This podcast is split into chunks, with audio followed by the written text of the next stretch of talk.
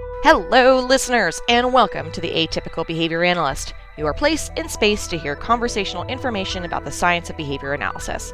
I am your host, Kelly, and I am so excited to get into this special birthday release episode. But first, some quick housekeeping. We are ACE approved, so if you're listening for continuing education units, jot down the two keywords interspersed during the talk, and then take those over to our website where you can purchase CEUs. Speaking of our site, you can locate us at atypicalba.com. There you'll find additional resources, citations, and references for each episode, and more information about each of our guests. Next, if you'd like to stay up to date with upcoming talks, live events, engagement, you can find and follow us on Instagram, Facebook, and LinkedIn. And you can find all the links to our social medias in the show notes below. Lastly, stay tuned after the talk for a preview clip from our next episode. Okay, guys, we have been celebrating ATBA's first birthday throughout the month of March, and it culminates in today's episode. So, in episode 26, we're meeting with Awab Abdel Jalil to discuss Dr. Israel Goldiamond and the many applications of the constructional approach. So, Awab's going to provide this fantastic breakdown of the constructional approach, data collection and logs, and goal setting. We also had a chance to meet up after the talk to review questions and comments from the live chat, so make sure to listen all the way through to hear Behavior After Dark. So grab your towels, adjust your earbuds, and get ready to learn as we dive into episode 26 What Does It Mean to Be Constructional? with Awab Abdel Jalil.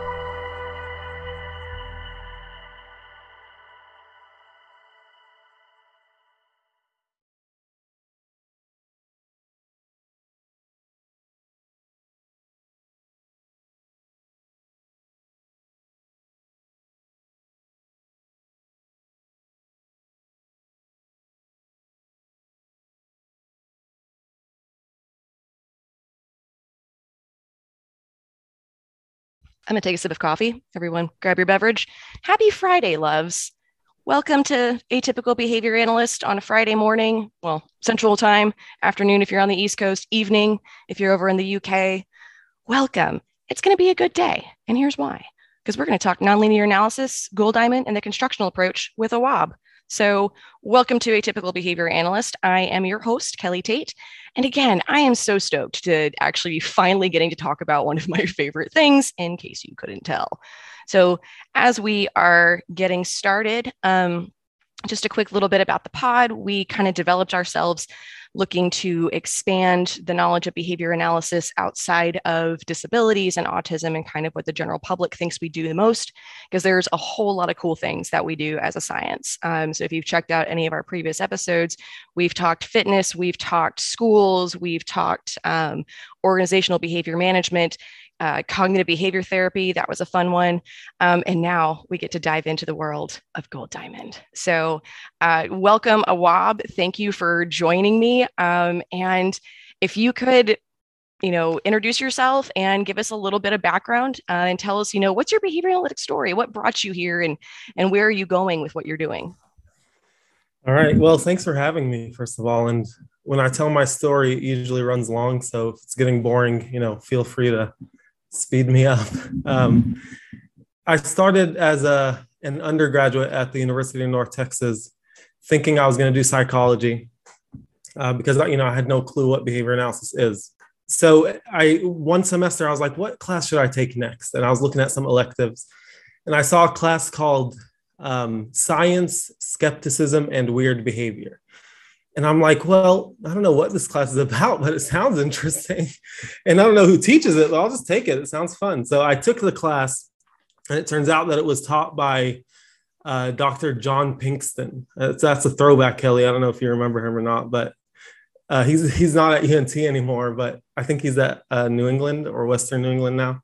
But it turns out he was a behavior analyst, and he was teaching that class, and he didn't really mention anything about behavior analysis that I can remember but it was just about science and it was really interesting. And I enjoyed him as a professor. So the next semester, I went and searched and I was like, let me just see what else this guy teaches. And I'm going to take whatever else he teaches. And it turns out that he t- he taught uh, an advanced behavior analysis intro class. And I was like, well, not sure what behavior analysis is, but I'll take it just because he was a cool guy.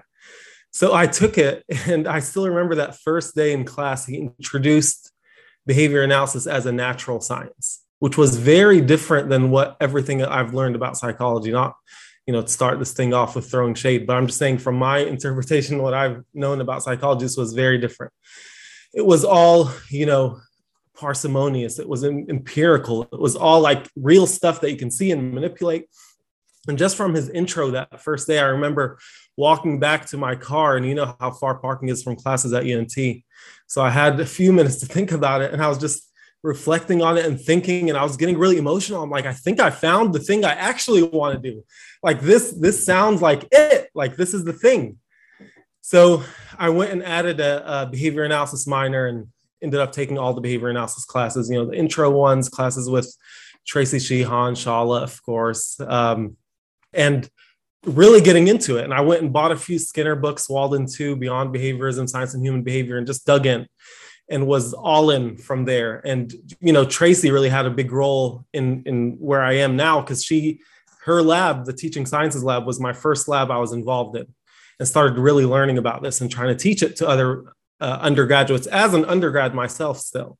Um, and then of course since i was so passionate about it and my undergrad was coming to an end i was like well what am i going to do after i graduate i don't know how about i do grad school here you know behavior analysis seems pretty fun so i applied didn't think i'll get in because my gpa was terrible but i got in thanks to you know some good letters of rec that i got from tracy and some others. And uh, i got in. I was still in the in tsl lab mainly and that's where i started hearing about the constructional approach. And I'm like, okay, well, this stuff, it sounds really interesting and it, and it fits perfectly with the stuff I already know from Skinner stuff. This is like the next step. This builds right on it. This isn't necessarily brand new, but it's like an extension. It takes it further. So I was like, this is great stuff. And I'm asking around, like, where can I learn more about this? And people are like, well, Jesus, uh, you know, Dr. Jesus Rosales Ruiz has a, a lab called Constructional Life Design. And it's all about the constructional approach. And at that point, I haven't, you know, officially met Jesus yet. So I remember just walking down the hallway all nervous and scared and just walked into his office. You know, Jesus going to be a little intimidating before you get to know him. And I walk in and I'm just like, hey, can I, you know, just come sit in on your lab? Like, I want to learn more about this constructional stuff and what can I do to prepare? And he's like, sure, you can come. And here's a chapter chapter in social casework that you can read to introduce you to the constructional approach and just show up and, and learn from people. And I showed up, ended up spending my whole you know rest of my grad school career with him in that lab learning about the constructional approach and, and trying to do it with some undergraduate students. And he introduced me of course then to uh, joe layng and paul andronis. And you know they furthered that understanding of the constructional approach even more. And of course jesus like jesus is the is the base to everything i know really. Like I, I'll, i can never thank him enough for that. Um, and his class of course was my first time really being exposed to all Goldiamond's literature. You know, he has a class, BIP, Behavioral Intervention Programs, and it's all Goldiamond readings, right? I mean, I think there's a couple of Gilberts in there, but really, we're talking mostly Goldiamond. And that was, again, the more I read, the more I loved it, the more I wanted to read even more. Um, talking to Joe, talking to Paul, seeing where else this can be applied, and really like just pushing the limits on that. So after graduating from UNT, I ended up doing my thesis with Jesus on uh, schedules of reinforcement.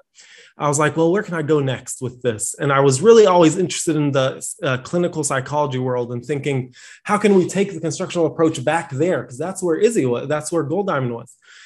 Um, and so I, I tried to uh, go to a clinical psychology program, and that you know didn't last long. It was supposed to have like a behavioral um, uh, like it was supposed to be a behavioral approach to clinical psychology, but I found it to be too psychological for me. So I left that program. And at that time, I was talking to Joe and I'm like, well, where, you know, what should I do here? What can I go? And he connected me with the people that I work with now in Florida, at uh, Eastern Florida Autism Center. And the director there, um, Shelly, her official name, her real name is Rochelle uh, Yike.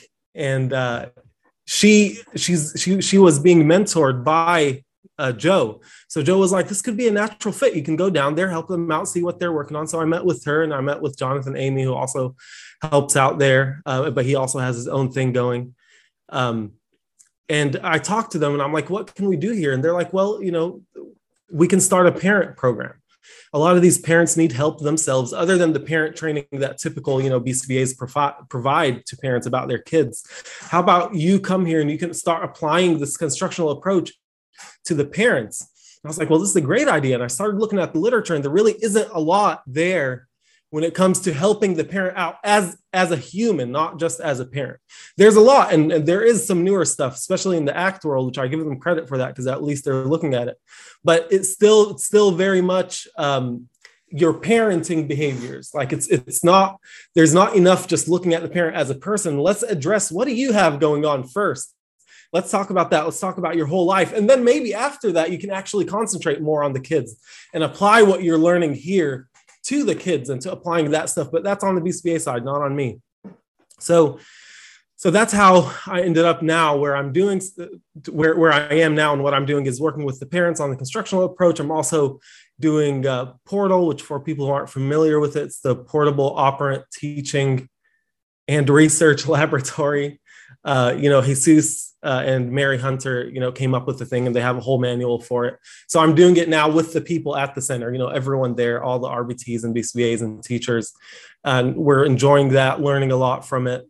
Um, we're reading Goldiamond together you know have like we're trying to build like a lab type community where we can all meet talk about a reading you know people can ask questions discuss see the implications of it and whatever they're working so it really gave me a really a good environment to be able to take this stuff and just start generalizing like whatever you have let's let's apply a constructional approach here and see how it works and that's yeah that's that's where i am now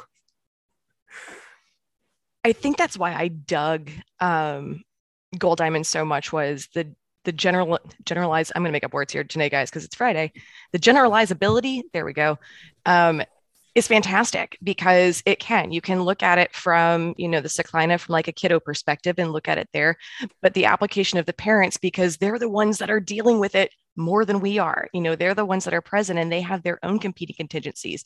And then you can take it and you can look at it in a business setting or, you know, it's it's so cool to look at the multiple ways that it can be used. And you stated it really nicely that it is this nice bridge between the clinical psychology, I think, and the really behavior analytic world. Um, because there is a lot of internal stuff that goes on. You know, as someone that has anxiety and depression, like I have to be very aware of what my internal state is. And so the constructional lab was fantastic for being like, let's, what's my mood been doing lately in some of these classes? Okay, what are some things I need to try out? um, Jesus would pull me aside often and go, My friend, three environments. You have to have at least three environments. And uh, this office shouldn't be one of them. And I'm like, oh, but I'm really good at being in this office. But yeah, but it took someone and then me taking my own data to really start to to look and see that kind of change and that kind of impact. Um, so as I'm now talking about nonlinear analysis and how we take data, let's jump into that. So can you give us um, you know, you you and TV Joe Layng um, and Trent Codd and Paul Thomas Andronis all wrote this lovely blue book. So if you guys have not picked it up yet, I highly suggest you throw it in your Amazon cart. Um, it's delightful. Um, but yeah, can you kind of give us the the background of Goldiamond and then what that looks like with the constructional approach and nonlinear analysis, and we'll kind of just go from there. Yeah, I'll give you uh, an abridged version of that because his history is pretty long. And actually, Masa and Sean, my friends who are here, uh, they're working on like putting together like a, an autobiography of sorts for him. And you know, they've contacted his kids and some of his former students, and you know, all of that should be available soon, hopefully within this year. Uh, they're going to put it all together in this in this thing on their uh, on their website, constructional approach to animal training and welfare so I, I, believe I'm getting it right. So something like that. Um, so so I'll just give you the short version of it. But basically, it started from the from the 60s when Goldiamond and two other guys. So Goldiamond, of course, has the contingency analyst, and this story is told in the first chapter in the book. If you want to like really read it at length, um, but he's he was working with two other guys. Dyrud, a guy his, his last name was Dyrud. He was a psychoanalyst, and Miller, he was a social uh, psychiatrist. So all three of them were working together, seeing each other's clients, each observing the other when they're working with clients, and really taking a control analysis strategy to this. What can we change? What can we manipulate and see? Are we getting the thing we want? Are we not? Okay, change this. And after session, they would discuss it between them. What does anyone have feedback for the others? And really, they put in years. This was in the six, and there's a whole paper on it, which is referenced in the book, but it's called uh, Some Applications and Implications of Behavior Analysis to Psychotherapy, where they really dive into this whole thing of how they came up with this. Um, so it was very much based on real life and seeing real clients and seeing are they getting the progress that they came here for? Are they getting their goals? Are they getting what they wanted out of this um, so they came up with the constructional approach from there. And of course, it wasn't anything brand new. If you look at the elements of the constructional approach, it's very similar to program instruction. And there's some quotes from, from Skinner that you can dig up and find in, in Science and Human Behavior, where he even mentions the construction of repertoires. Like this wasn't anything brand new. It was more like, let's formalize this and put it together so that people can use this and actually, you know, get somewhere with their clients and get people what they're after. So that's kind of the the history of the constructional approach and how it it came about from Goldiamond. Um, what was the other part of the question that you wanted me to talk about? And then kind of the the nonlinear analysis side and kind of the basics of that. Okay. Yeah. So that also came from that and from the laboratory, of course. Like there was a lot of studies on that, and just seeing how if we look at the behavior linearly, linearly, if we just look at the antecedent behavior and consequence, a lot of behavior isn't going to make sense. Like we're going to look at some behavior and be like, well, this, why is this even happening? This makes no sense. The guy is getting punished for this, or you know, this, why would this happen? It's so costly. So you really have to consider what else is happening. What would happen if the person didn't do this behavior?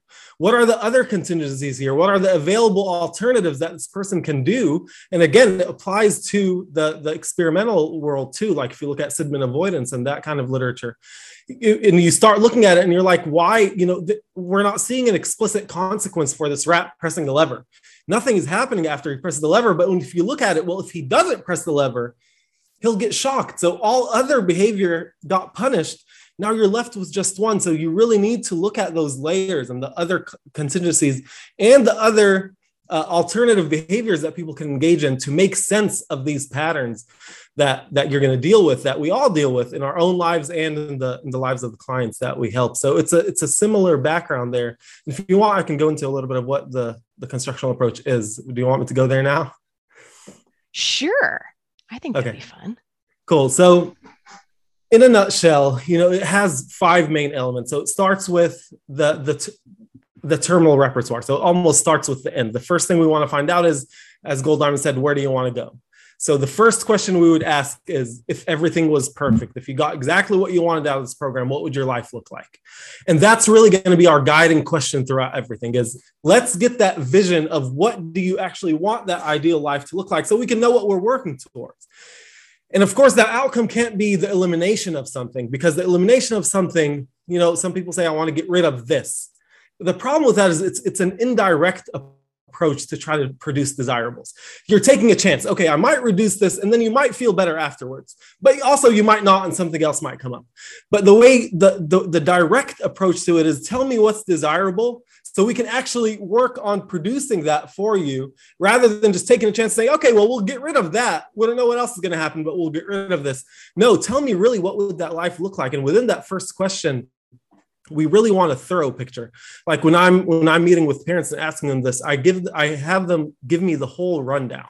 So like give me a weekday and a weekend. Tell me what you would do from the moment you wake up to the moment you go to bed. Like really give me that picture. Imagine everything in your life was going the way you wanted it to. What would that look like? And then of course after that you ask them how does that compare to where you are now? So you can get an idea of where are you and where do you want to go? So it's a it's a it's a a big question that might seem simple, but it actually ends up uncovering a lot. And of course, there's some strategies within that question of like asking them, you know, if a Martian was watching, what would the Martian see, right? Because you really want them to get descriptive and tell you what exactly is it they're after so you can work on getting that.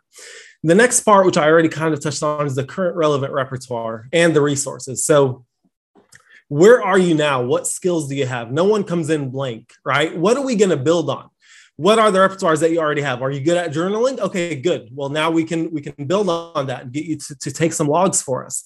Um, do you have good communication skills? All right. Well i can see that fitting in the program this in this way. And also what resources do you have? What's your support system? Do you have people who are going to be supportive of this change in your life? Can you depend on them? Have they who are the people who have helped you in the past? Um, who also who else would be interested in this change? So all these questions come here to really get a picture of where are they now what repertoires am i building on because i'm not ever starting from zero and what resources do you have that i can work into the program when we're on the the way to getting your goals. And then the on the way to getting your goal, that's the next element. So the change procedures. So what are we going to have to do to get you to that goal? And you know, there's a lot that you can do here, but they can be summarized in three ways. So either the construction of a repertoire. So this is the thing you want. Let's work on shaping this up starting from where you are or the transfer that's that's a really interesting one because you'll find that a lot of people have the skill that they want but they have it in a different area of their life not in the area that they want. So in that case let's just work on transferring that to where they want it to be. Or reinstatement. So a lot of times we ask when was this problem was this problem ever not a problem for you?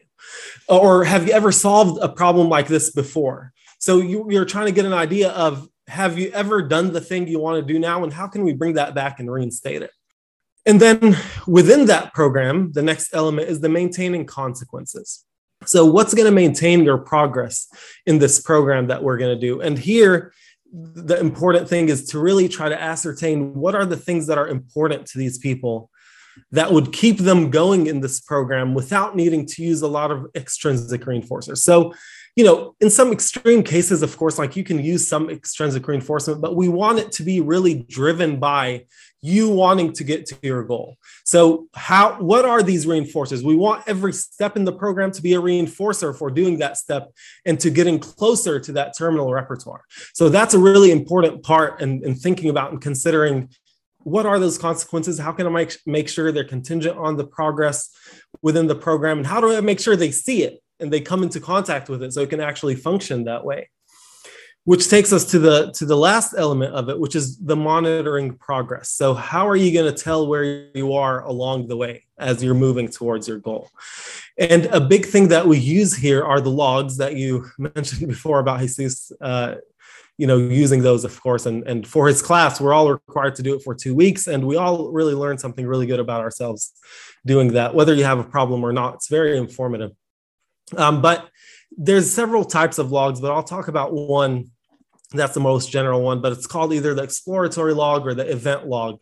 So people are asked to log from the beginning of their day to the end of their day every day and write down, you know, the time frame that that the event happened in what did you have planned for that time frame? Did you actually do the thing you have planned? If not what did you do instead?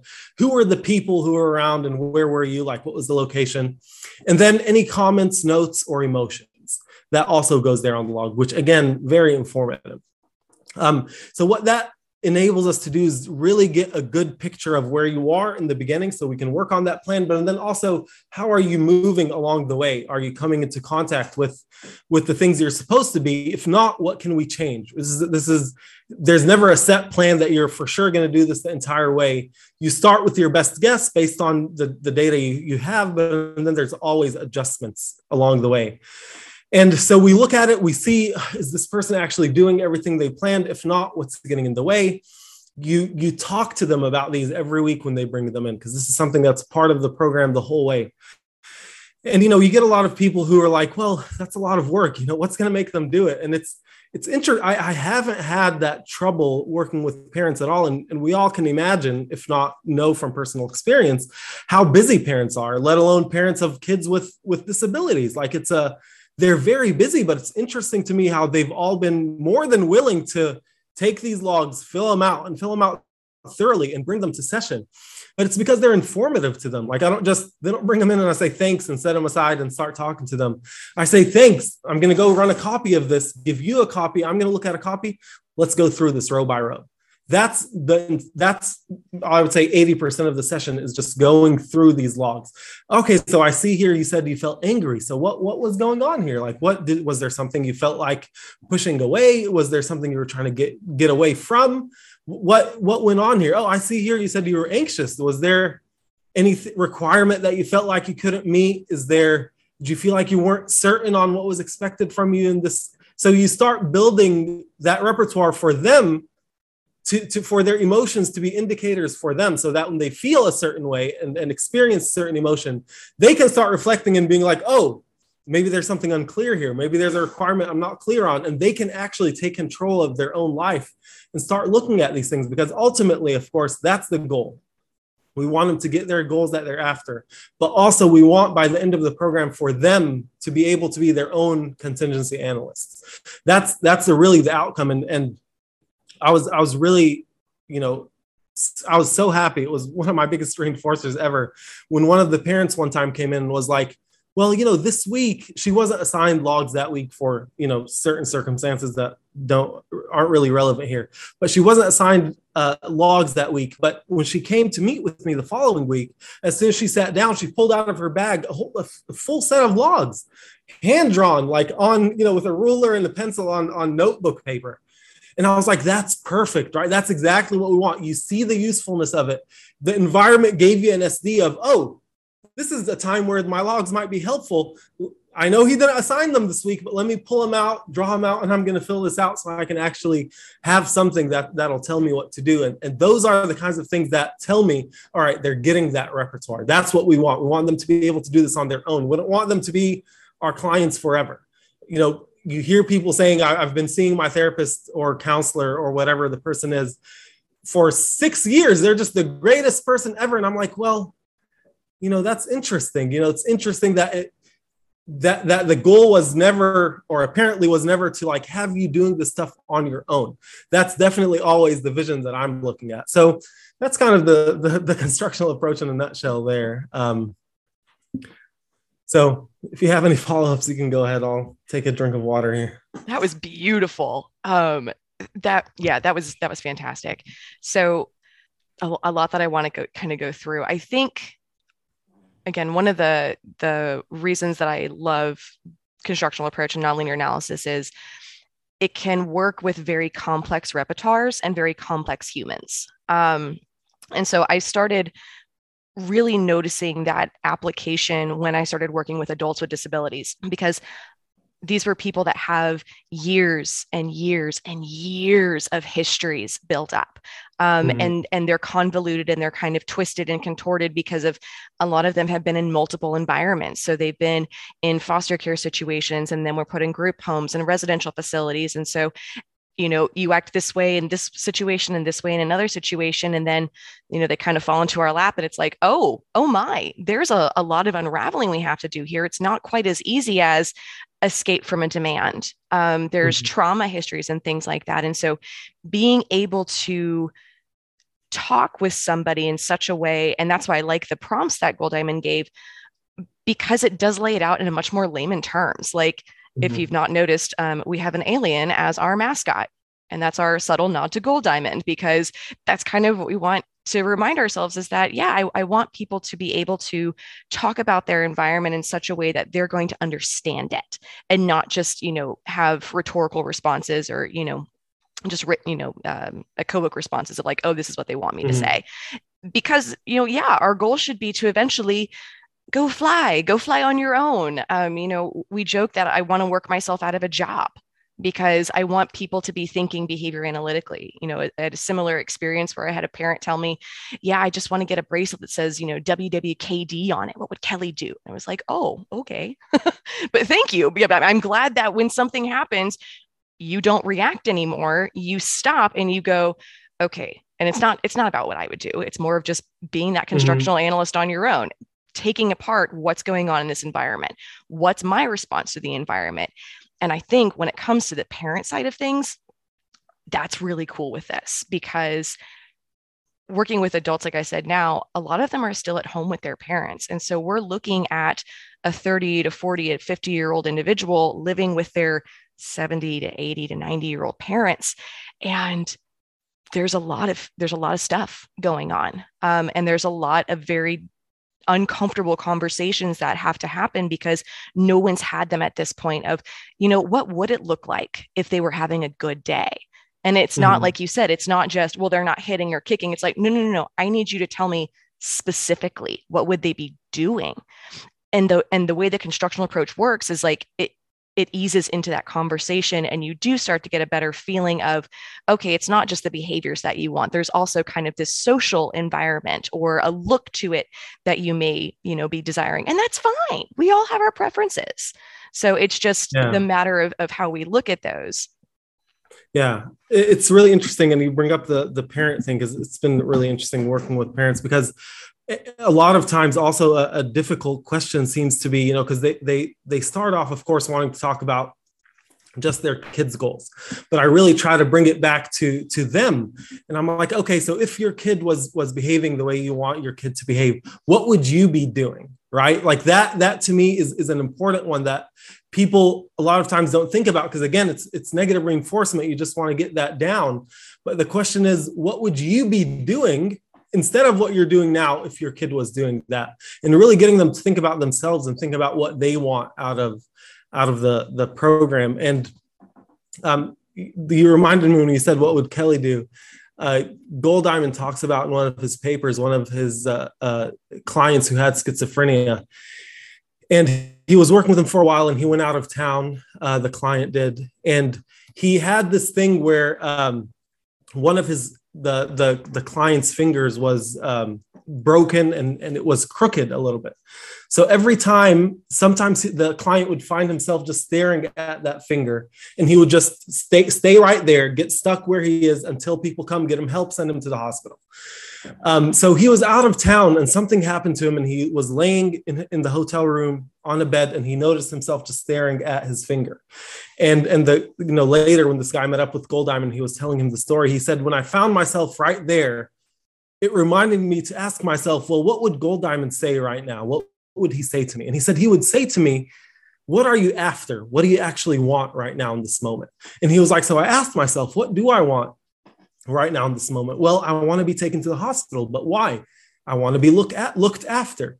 Okay, so so what can I do here instead of just sitting here and waiting on someone taking me to the hospital? Well, I have a sister who lives down the street, and she's he describes her as motherly, and she loves taking care of me. So how about instead of waiting here until an emergency happens, someone has taken to the hospital, how about I just walk down there and ask her for some help? And he ended up doing that and reporting later to Goldiamond about it. And again, that's the that's what we mean when we talk about self control and self knowledge. It's about being aware of your contingencies, being aware of your emotions as contingency descriptors, and being able to then do something about it, right? It's a little beyond accepting them. It's about taking the information and saying, well, what can I do with this now? How can I harness that information to get me what I'm after, to actually get to the root of this and get to the consequence that I want? In a much cleaner way. And, and I think teachable way too as opposed to like oh so do you feel like this? Yes or no? Which i catch myself doing that to my clients. Oh are you feeling happy today? Yes. What did i really just teach? I taught I didn't teach anything as opposed to them giving us the response and being able to put those contingencies together. Oh that's a rad story. That makes me happy. So cool. Um okay so some of the things i kind of wanted to unpack each piece of it um, a little bit more. So we talk about like the terminal repertoire and everything, and I think this one we've unpacked a fair amount already. But just if you have any further comments, I know again through the practices that I've gone through, um, working in different environments. So working with children, working within schools, um, and now, like I said, working with adults. It's interesting to talk about that terminal repertoire um, mm-hmm. because mm-hmm. for us you know we want to i want to teach skills and that's why i think a lot of people um, this is my personal observation i like working with littles because littles acquire skills it's super reinforcing to watch a kiddo learn to hold a pencil to write their name to talk to do all of these things and they're usually kind of squidgy and cute when we get when we when we're adults like we're not as cute not gonna lie um, and we don't learn skills quite as quickly, it seems. And the really tough thing, too, is getting the people, the caregivers involved as well to realize that, hey, these are things that need to be practiced on a more regular basis. And that's where, you know, having this kind of overlay of, you know, so in your day hab or in your group home, what do you want it to look like on a day to day basis? And having that kind of conversation to see, you know, and this may sound a little bit harsh like do you just want everybody to be quiet and engaged? Um, or do you want there to be activities? Do you want people doing these things? Because i feel like a lot of us come across well i just want everyone to be happy. Cool good start. That's that is a thing. Now what does that look like? Mm-hmm. so and then we can start unpacking it and realize maybe happy isn't the word we want you know engaged is more of what they want or active you know things like that and that gives us a better idea of what those potential actual behavioral goals can be and then i think lead us into you know sometimes it's just an environment change it doesn't have to mm-hmm. be a major like program overhaul so yeah. um with a lot of the parents that you're working on you know if you don't mind sharing what are some of the goals um, that the parents are working on for themselves. Because again, it's tough. Like, yes, I want little Jimmy to do well in school and everything, but when little Jimmy's engaged in homework and I have downtime, you know that that separation. So, what are some of the mm-hmm. things that you that your parents are working towards, or that you might be encouraging them to work towards? Yeah uh, it's it's very of course as you already know it's very individualized. Like I, I, I try to get an idea of actually what what is it they want out of their life? Like what do they want it to look like? A lot of it of course involves like peace and happiness around the home. Now again what does that look like is going to differ for a lot of people. But of course as you can imagine people have kids and some people like one kid or multiple kids uh, with disabilities or some of them with some of them not it, it can it can get a lot. And then you see a lot of marital type issues with people. And and you know we know how high divorce and those kinds of things are in those communities. Like it's it's a really tough life that they're trying to deal with. So i try to find what are things that you like doing? And a lot of the stuff they haven't done in years. So how can we fit it in? Like how can you find the time to actually do these things that you that you like doing? And and when it comes to the peace and happiness at home again what does that look like? Like who who would you be doing these things with? What would your kids be doing? So it's really it varies a lot but a lot of it is just what are you after? Let's try to let's try to get you there. And i wanted to touch back to go back just a few minutes on on your point of like the the wide application of this. And you know not to be uh, pushing the nca book too hard here and, and self-promoting but really one of the one of my favorite things about the book is the references at the end of the book. I mean, you'll see several pages of Goldiamond references to where you can actually go back. You know, a lot of people before this book was out would ask, like, where can I learn some, about some of this Goldiamond stuff that I hear, keep hearing about from Jesus and Joe and Paul? Like, they just talk about the stuff. It sounds magical. Where can I actually go get this stuff? And now there's one place where you can get a taste of it in the book. And then if you want to dig deeper, which I hope everyone wants to, hit that references list hard and go after each one of those and go in and you'll see the wide application of this that used to be and what is. So, as I mentioned, schizophrenia was a big area that Goldiamond worked in, and Joe and Paul back in the day with hallucinations and delusions. And there's a whole paper just on that and how it relates to nonlinear contingency analysis and verbal behavior um, you know, from 1984, which you'll find in the back of the home and the, in the back of the book. And then group homes, you know, there's a, a, a paper that Joe has, I think it was his first paper actually, 1967, uh, where he talks about applying this in a group format at a group home, where where everyone would everyone all the whole group would meet together and they would problem solve with each other and they would you know read their logs and they would go over things together and set goals to get like he took took this whole constructional thing and said, "Can I run this in a group?" And it worked, of course. So it's pretty cool. And then there's papers by Goldiamond in uh, about you know working with a case of Tourette's, working with a case of bulimia, and taking this nonlinear approach and not just looking at you know what happens right after the episode of bulimia like right after you vomit what happens right after what happens right before no but looking at alternatives and what else would you be doing what else do you have that you would actually want to be doing during the day when, when these episodes are happening? And same thing with Tourette's. Of course, you know, we know it has biological bases, but still operant contingencies are always there. When is this happening? What are the environments when it's happening? And again, right back to the logs what's happening right afterwards? Can we teach more effective ways of getting these things? And, and there were other things within it that directly targeted the, the tourette's you know the motor pattern but there was also some nonlinear stuff in there. So you can really dig deep and see how that was applied there.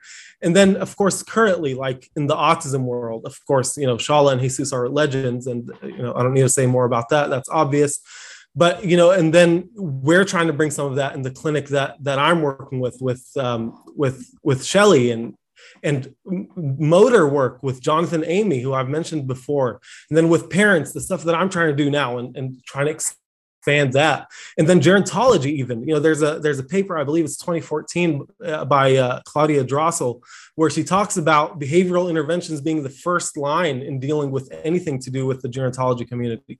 And she cites the constructional approach throughout that paper, the 1974 paper, and talks about how this could help so much in this world.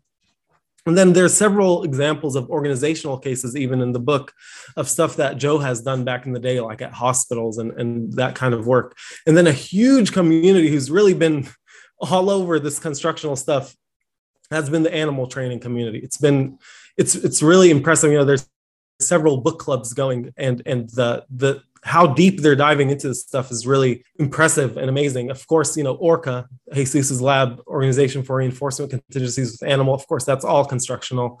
Um, and then uh, the, the constructional approach to animal welfare that I mentioned in the beginning, that's another area where there's huge, you know, constructional stuff going on there. And then now we're, tr- we're, we're going to be giving a, a talk at ABA about this, about a nonlinear uh, contingency analysis of assent and consent because that seems to be a hot topic now, right? But a lot of what's out there does seem to be quite linear. You know, some of it varies, but a lot of it is pretty linear or almost topographical. Like, are you getting approach? Well, I can get approach under a lot of different contingencies, right? If I withhold reinforcement enough, I can get someone to approach me, but is that actually assent? So we start getting into degrees of freedom and alternatives. How many other ways do people have to get this reinforcer that you're holding? So really, you know, it, the applications are very broad currently. And if you look in the history of it, you'll also see how it was applied all over the place. Hello, listeners. If you are here for CEUs, here's the first of your two keywords. The first word is own. O W N. We're going to teach people to become their own contingency analysts. I love, I love, like I said, there's so many ways it could be applied. And for things that a lot of us can find scary, um, schizophrenia is very overwhelming. Um, and I, have worked with a few clients that have a schizoaffective disorder. And it's, um, we did a lot of talks about, you know, what what do you want to be doing? And sometimes it was just as simple as like i just want to be able to stay safe. I just want to have a place that i can go when i don't feel well or i feel upset. And i'm like that's rad. And and we we built on those things which can we yeah let's go ahead and, and kind of roll into into that a little bit um of of building on these repertoires. And i think that's something that's again important across the board is making sure that we don't just focus on what we're decreasing and what we you know need mm-hmm. to get rid of but you know we all come with strengths and it, and it may be something that's you know hidden or it may be something that like we say it needs to be transferred to a different situation but it's it's a good skill set to have it's just not maybe not being mm. utilized in the best way um so what does that process look like i mean for some you know you can go and do an assessment of like what are your do you like doing this? Do you like doing this? But like that's not super engaging and that really doesn't tell us a whole lot about the human. So what mm-hmm. does that process look like um, for you and then in that in the constructional realm as well? Yeah so it's it's based on of course the, the answer to the first question. So what i try to keep in mind is what is it that we're after? And now i'm asking questions to try to get the strengths and the and the the current relevant repertoire as it relates to that.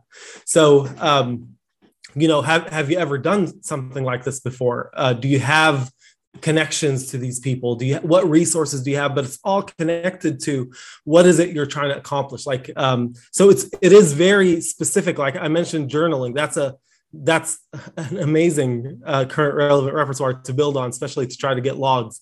And if we're talking um like um interpersonal relationships. Um, well what who are some people that you do feel comfortable talking to? And where, where you feel like you're, you're getting what you want out of the conversation. Okay what does that conversation look like? Look you know what are some of the topics that you enjoy talking about? That can also be looked at. What are some things that you're interested in talking about? Where can you do you have access to communities where you can talk about this thing that you find interesting all these things it's like i want to do more activities with my family. Okay what what activities do you like doing? What activities do you find yourself doing now that you can so we can come up with a strategy to bring them into that right? And and people usually it's it's really interesting once you start digging deep and asking those questions you can usually find a lot that you can build on and and really through the logs you can also find a lot of that because some people might not see it as a strength. So it's hard to pull them out of it just in a questionnaire. So that's that's fine. Let's take some logs and let's see. Oh you said you never talked to anyone but it's interesting. Here i see that a couple nights a week you actually you know you had a phone call with one of your friends. How'd that go was that something you enjoyed? Would you like to do more of that or would you like to go out? How would you like that to look?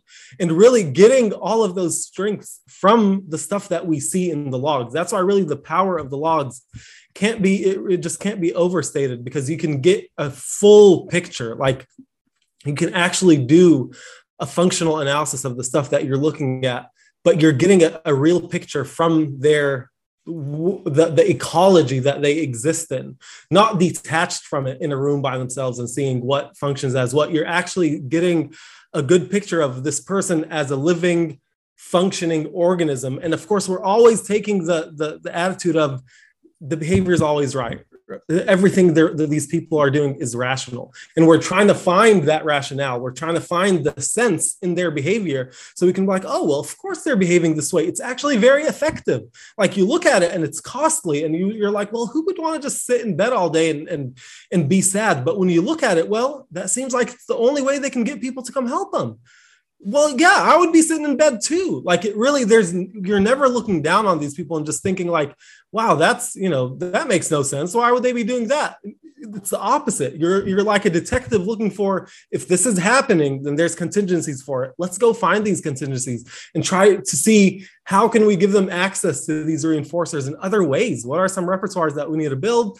Which connects back to your original question then that's the repertoire. What are some prereqs for it that I can dig around for and see if I can build on, on them? So a quick example, just uh, that one one that was mentioned in the book is a case that that Joe worked on back in the day of a guy who um, his home organization skills were pretty bad. And he really wanted to bring people over to his house, but he's like, I'm ashamed of how my house is organized, especially my kitchen. It just looks terrible. Everything's all over the place, but I have no idea how to organize a kitchen. How am I going to do this? So through, you know, some questioning and logs, it turns out this guy actually works as a mechanic. And in his mechanic shop, when Joe asked some questions about this, it turns out he has a very nice organizational system for his tools. He has his toolbox set up in a way to where the tools that he uses most are towards the front and in the more accessible drawers. And then the ones that he uses less are in the back. And the ones that he barely ever uses have their own box over there. So that was a case of a transfer of repertoire, right? Okay, so you have that organizational system going there. Can we replicate something like that for your kitchen? So so really like that that's what I mean. You're really looking for things that that you can see this is something where I can just push it a little bit more and it can start going in that direction that I want it to go. Wow, I, I thank you so much for the logs because uh, when I've been using it with parents, especially for them to hear that the behavior is rational, that it's it, it creates like almost this eternal hope that nothing is not solvable like you can mm-hmm. always find the solution. It's hard and it can be difficult, but with with the logs, you're you're always able to take it back to well, there's a solution here. And that creates a lot of hope for families. That's yeah amazing how much those logs matter. Yeah, I, I agree that they they can be really empowering, especially when people see it and start seeing how like it does make sense. And okay, I was anxious here, but I'm not crazy for being anxious. No, this anxiety makes sense after this uh, time period, what came right after that was a pretty stressful meeting that I wasn't sure if it was going to go this way or that way. So it makes sense. You were unsure of that requirement, but how can we change that in the future to where you get an idea of what that meeting is going to look like so you can be more prepared for it? So your repertoire can meet that contingency requirement. Like it really, it, it makes people feel like they have a handle over their life and it's not just them living in randomness. It really kind of gives order and sense to, to the life that people are living. It really does. And the and the examples in the book are really helpful for me too. So thank you for that. Yeah. Oh, I love it. Yes. Um, there's been, you know, discussions about, you know, between the logs and everything. And okay, I'm going to try to focus myself down because I'm like, oh, there's like six things I want to go on. The first one is um, as we've been talking about the logs, I realize that there's a bunch of probably behavior analysts screaming right now, like, oh my gosh, self reports. Chill out. Chill out, peoples. We'll we'll come back to that. We will come back to to this little discussion about self reports and the logs. I don't want to get myself super distracted that we don't finish you know, just kind of piecing and adding together with the, um, the bits of the constructional approach. So we'll put a, a, little tag on the logs and discussion about self-reports towards the end. Um, but with these terminal repertoires and the discussion about how powerful the logs are and the information that we get out of them, you know, it, it is, it's liberating, is what I saw. It gives the parents hope. It gives the caregivers hope because so often it's like everything's just bad. You know, they're acting badly, everything's terrible. And like, yeah, when you look at their life, it, it, it is, it sucks. Um, you know, it's really tough because there's a lot of competing contingencies. They're looking at their friends and everything like that and seeing the lives that their friends get to go live. And, you know, they can just jump on it. Well, they can jump in their car and go on a road trip. And like if we we can't do that because i don't know if they're going to have a seizure on the way or if they're going to get aggressive and we're going to have to pull over. So you know being able to understand the contingencies and then the emotional things that go along with that for these caregivers and give them a chance to kind of work through their own stuff with, without stepping over our boundaries like we're not counselors here. Like i don't want you to come and mm-hmm. tell me your childhood trauma. That's not mm-hmm. me but i always like to say if mama ain't happy nobody's happy. And it's the same thing with like so if like if the parent is struggling then they're not going to be able to run programs effectively. They're not going to be able to take data as effectively or you know you know follow our treatment recommendations because they have their own things that they're working on and that's something that i think a lot of us can tend to forget and i don't want to say it's because working with kids but kind of working with kids they're shorter learning histories um, and maybe the child's at the clinic for eight hours a day as opposed to you're in the person's house and seeing life um, I know working in the homes really shifted my perspective because I was like, oh, people live differently than I do. Oh, okay. Um, because you know, I was used to a clinic setting and like used to my own mm-hmm. life, and and yeah, and being able to tease apart those things and realize that you know what I do with the child one on one is impactful, but also when they leave and I'm no longer present, like what are the other SDs in their environment? and yeah. what are the SDs for those SDs kind of deal. And so mm-hmm. all of those things kind of filtering down. So I I love I love all of that for the within yeah, the approach. It really it really is interesting because like when you're working with a kid, a lot of what you're what you want the kid to do, you're training within the session, right? But when I'm working with parents, the stuff we're talking about and working on is stuff that's going to happen outside of my little room that I meet with them in, right? So that that's really where where you see how how great the logs are is because you're you're bringing a part of that in with you so I can look at that and I can look at the organization of your day and I, I can look at your everyday and get a, a better picture and and just so we're not over focusing on parents and and I, I want to give another example just to see like that the applications of this are, are beyond anything beyond just doing it with parents or like when I was working with a student at UNT in Jesus's lab, um, she was this was a really interesting one, and I, I, didn't get to work with her for a long time because you know you know the nature of how semesters are. But we a really interesting finding as it relates to logs was she was a marketing major. She really wanted to do business stuff. Is is how she introduced it to me, and she she was filling out logs, and I, she brings in her logs one time, and I'm looking at them, and she was taking four classes that are related to business stuff. So intro to business, uh, economy, whatever, marketing, other classes like that. She was taking one class that wasn't related to business stuff at all. It was, I believe, geography or something like that. And I was looking through her logs and going through, and I noticed in all of the four classes that relate to business, her emotions or comments uh, column was always tired, sleepy, bored, stuff like that, right? Which you just expect that in general from some college freshmen. But beyond that, the interesting thing was in the geography class, every time, interesting, excited, you know, so, so and the pattern was re- repeated on so many days to where I was like, seems pretty significant. This is interesting. And it was interesting to me that so when I kind of tried to like point her in the direction of noticing it in her logs and seeing that pattern, she was taken aback by it. Like it wasn't, even though she's living that life, she didn't see the pattern until it was on paper in front of her. And then it really got her to question, am I in the right major? Do I actually want to get into marketing, right? Which was a, it's a really good thing to learn about yourself in the first year of college. I mean, we all know some of us changed our majors, you know, 10, 20 times. So if you're going to learn that in your first semester as an undergrad, that could be pretty informative, right? I mean, you could really be like, why am I sleepy and bored in every one of these business classes? But this random geography class that I took just to meet a core requirement, I'm interested in it, right? So it could be really informative for everyone, even on, on something that's that's that simple. It can be still so informative and tell you a lot about yourself that you just didn't notice before. And it's a great skill to take with you because mm-hmm. um, I know that like I don't keep logs per se anymore, but I'll definitely have certain weeks where I'm like, mm, my brain's feeling a little bit weird. Let's just let's just track some things and see and see what's going on.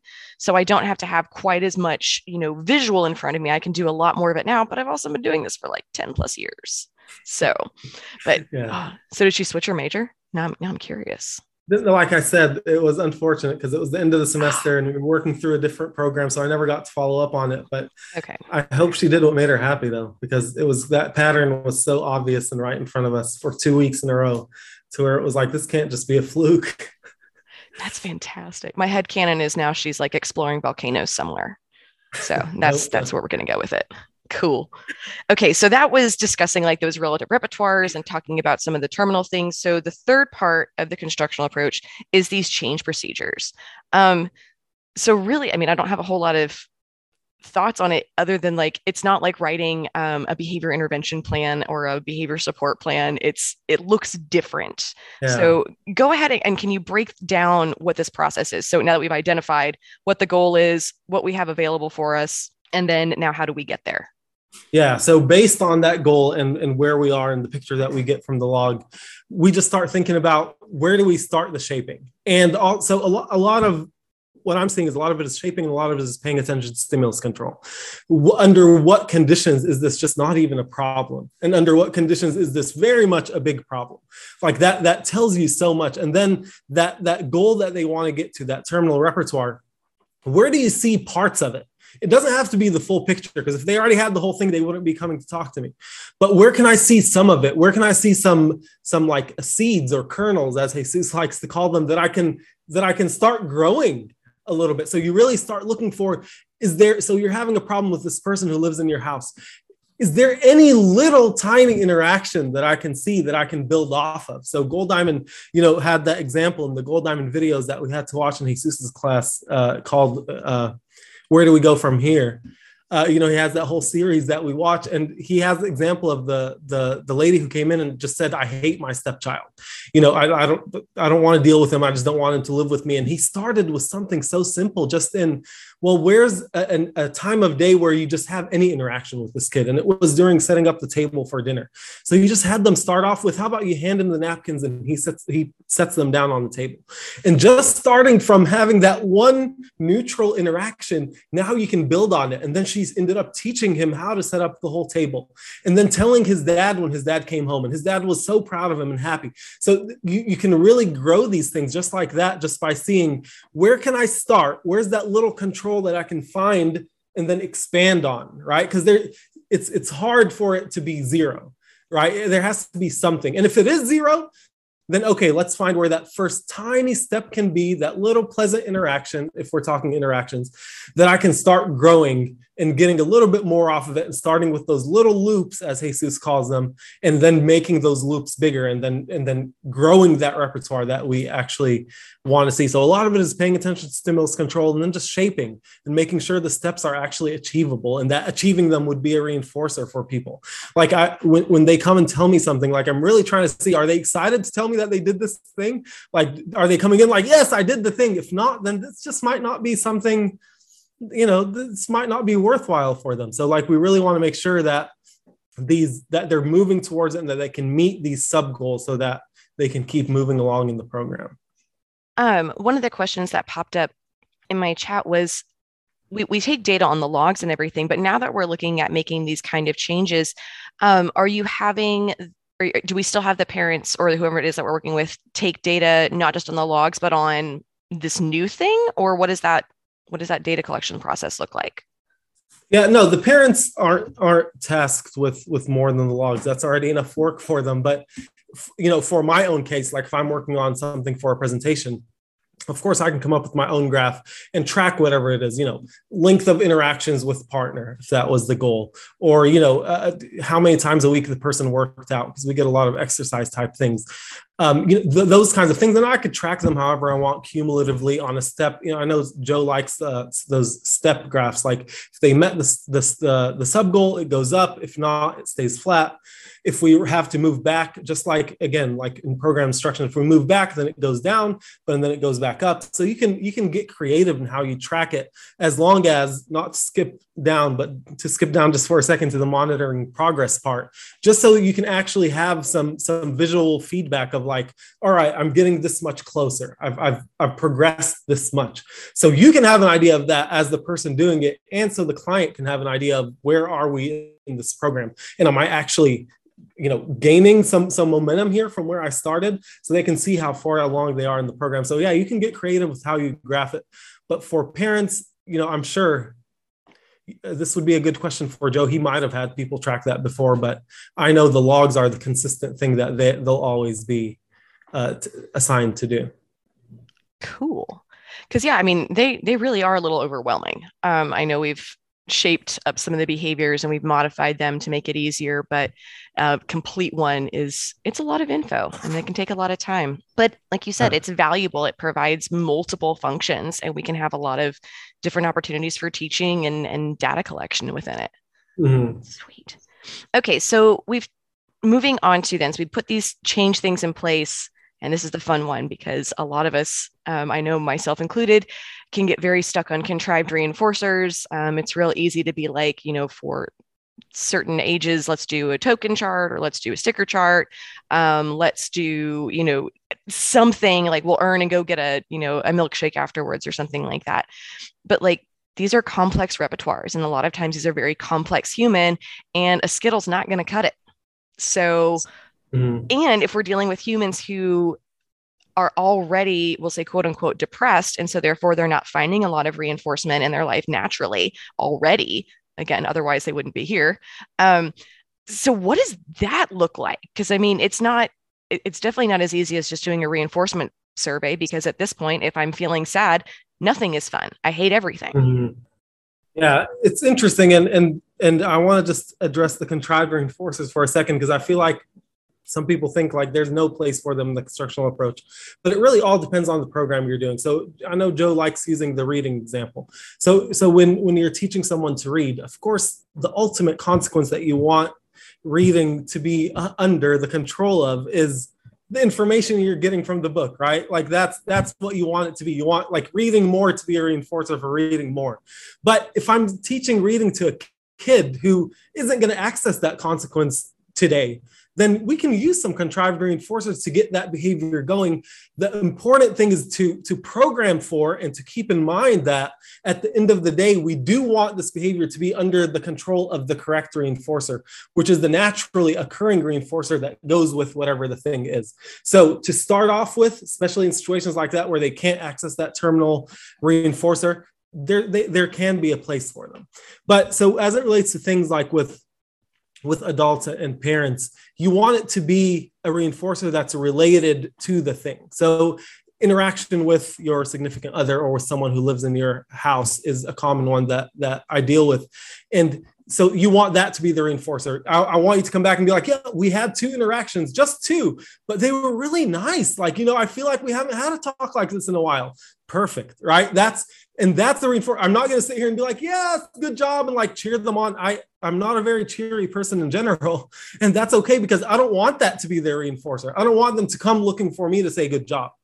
I want them to already come in and be satisfied that I met this goal. I actually had two pleasant interactions this week. So we want it to be what we call program intrinsic, built in in the program, not anything, not program extrinsic, not anything we need to superimpose and add other contingencies on top. Like if you do this, you get this. No, if you do this, the reinforcer should come from it if that's actually the thing that you're after. So we don't actually program for uh, reinforcers to come from us. We just try to make sure that they come into contact with that reinforcer that they're after from the first place in their own environment and the ecology in which they exist and their contingencies exist.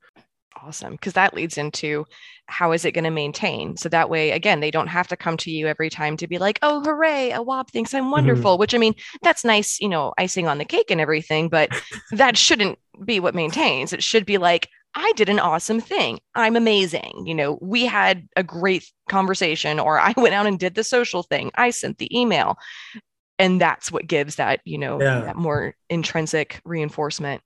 Um, so we've talked a little bit like monitoring the logs and everything and you said as they're going through the program so this is something i do think that's interesting is there's there's there is like a cap to the end of it so it's not just like um you know because i feel when you're working with littles like i'm going to be working with you until get you age out essentially um, or in like working with adults in our particular funding sources i probably will rarely discharge somebody just because of the nature of of the way the the mandates and the funding sources are. But like with this it seems like you do have kind of an there there is an end to it. Um, so when you're monitoring and everything what does that kind of shift look like? So this kind of goes into our, our last component of yeah.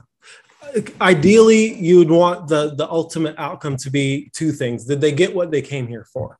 So that first question you know if, if you if you were successful in this program what would your life look like? When their life starts approximating that and you can see it moving that direction that's the first element. The second element i've also mentioned before that Goldiamond really stresses in his chapter in social casework is the part of we want them to be their own contingency analysts by the end. Now, they don't have to have our jargon, and we wouldn't want them to because it's not great.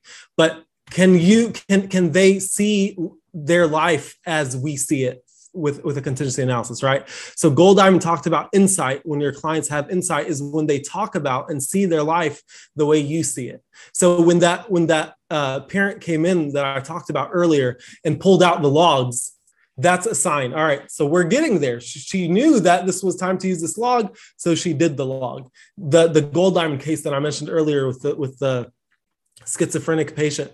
That also, oh, there you go. All right. So he's taking control of their own life and they're picking up on these SDs and they know what to do next. So once they have that repertoire and they're they got to or are on the way and getting close to the thing that they came to you for, then it's time to start thinking about, all right, this thing is coming to an end. You should be able to, to, to handle this on your own. We gave you the repertoires that you came here for.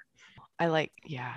I, I think that's it's the beautiful thing of it is is we're not just looking at what the assessments tell us we're not just looking at what the other you know not to say research that's a terrible thing to say but like it's not like an infographic it's not like we've just ticked off the boxes it really is matching this is what she wanted and and as you get closer to it or you realize like you're not making progress let's rethink this maybe your dream isn't really your dream like this girl who wanted to go into marketing and all of a sudden realizes mm-hmm. like this is terrible boring.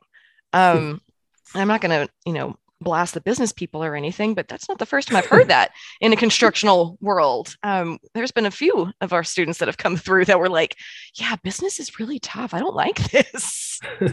um, but like you said, it's until you experience it and it's this freeing moment of like, oh, I don't have to follow it just because I committed to it. Like, if it's going to make me miserable for the rest of the life, like, is this what I want to do? No, no. I, I hope you don't want to be miserable for the rest of your life.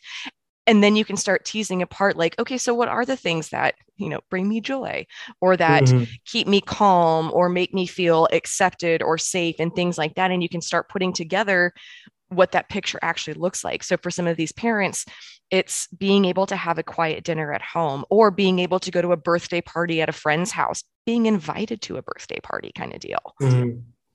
Yeah, for sure. And and the the the behavior, you know, being your own contingency analyst part is really, you know, it's built in through the program. So like I said, when we talk about logs and we're, we're really having people start to notice these things and so, so that they can see the pattern. So one of the examples that's mentioned in the book, and the book opens up with with a quote directly from one of Joe's clients from back in the day who was having having hallucinations and delusions.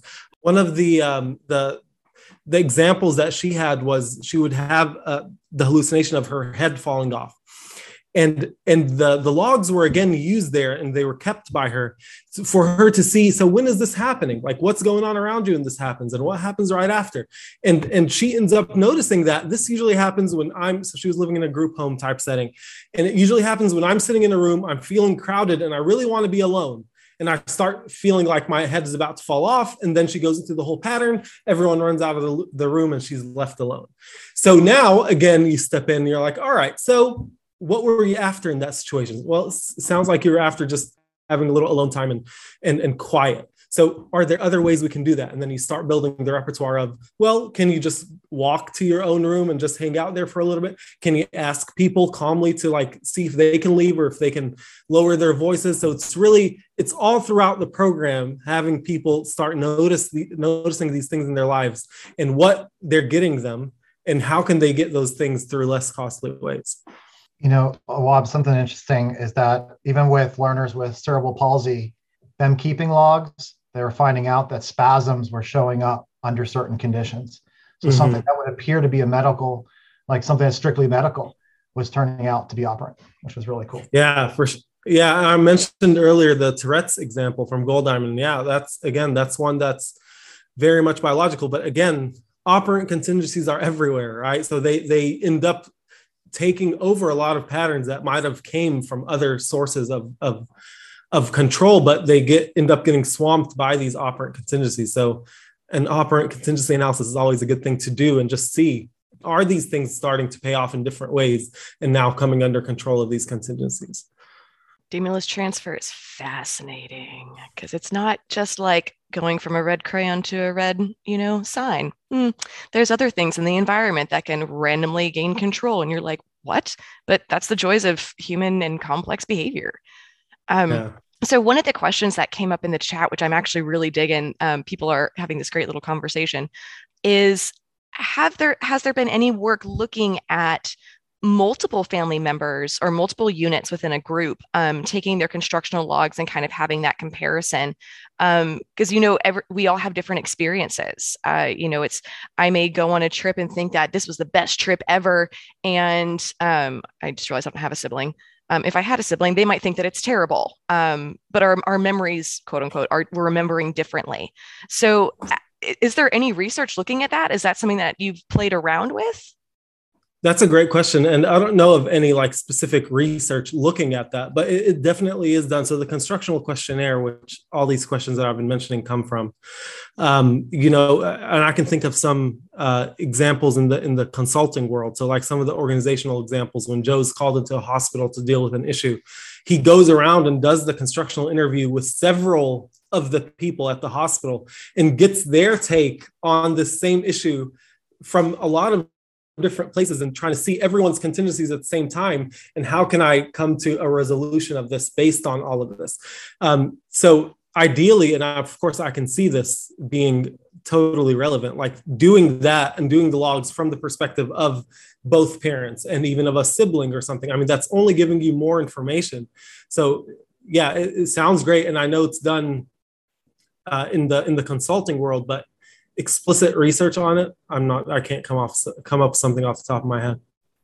Cool. All right, creative people, go forth and uh, there's a research project, thesis, dissertation for somebody out there. Um, yeah. And why not? As for funded PhD programs, um, d- take a listen to our episode on rural communities because uh, there's a couple of offers in there. Um, I'll throw that out there and I'll throw you some additional information um, here in a sec. So we've unpacked a lot of things with this. We've talked about the, the parent training side of it. We've talked about, you know, a little bit of the nonlinear side of things, because I mean, that's a whole different beast that we can tackle on a different day. Um, is there anything else that you kind of want to to summarize with what we've been going um, over before I give it up to the rest of the the group for additional questions or commentary? Um, I, I do feel like we covered a lot. Um, but yeah, I, the, the one point that I really want to stress is that this isn't specific to a certain population, this isn't specific to a certain problem, and this isn't even specific to problems in general, right? Like this can also be if you want to establish something like, well, I don't really have a problem, but I want to play guitar more, or I want to, you know, pick up this hobby or something. You can, this stuff also applies there. So just the the the universe the universality of it all i think is something that i really wanted to to push and just say you know to to plug the book one more time here.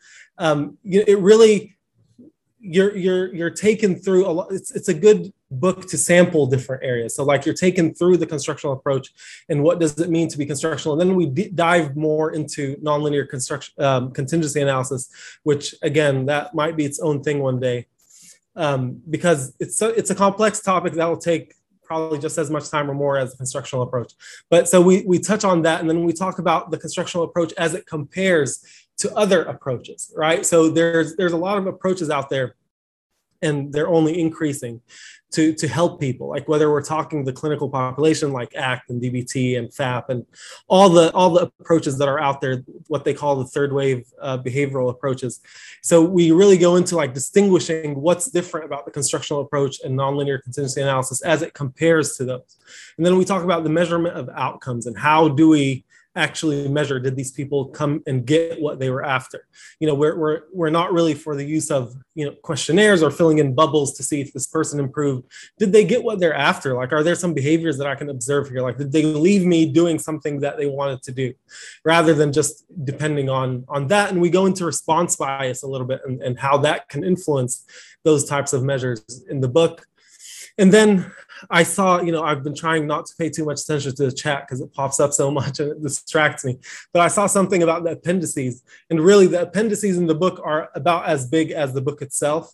So there's a guide to the constructional questionnaire that you can find that not only lists every question, but goes through like, what do you want out of this question? What kind of information? That's very helpful.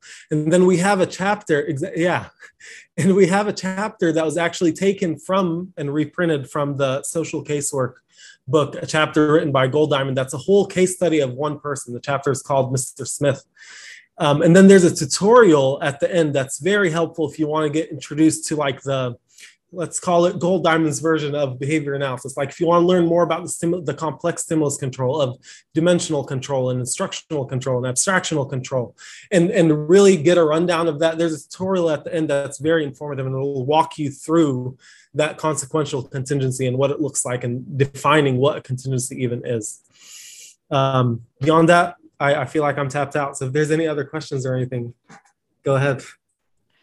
Oh, that was a beautiful summary of the book. Um, one of the questions that popped up was so in looking at like hospitals um, and they're taking logs, is it the the patient that's taking the log, or is it the individuals working with that patient that are taking the logs? Do you are you talking about the example that I? I think with was, Joe's example. Oh no, no I, you know I'm not even sure if there were logs involved there. I think that was more of a constructional questionnaire thing. That was an organ. I was using that example as an organizational case, so it wasn't with the patients. This was an organizational thing.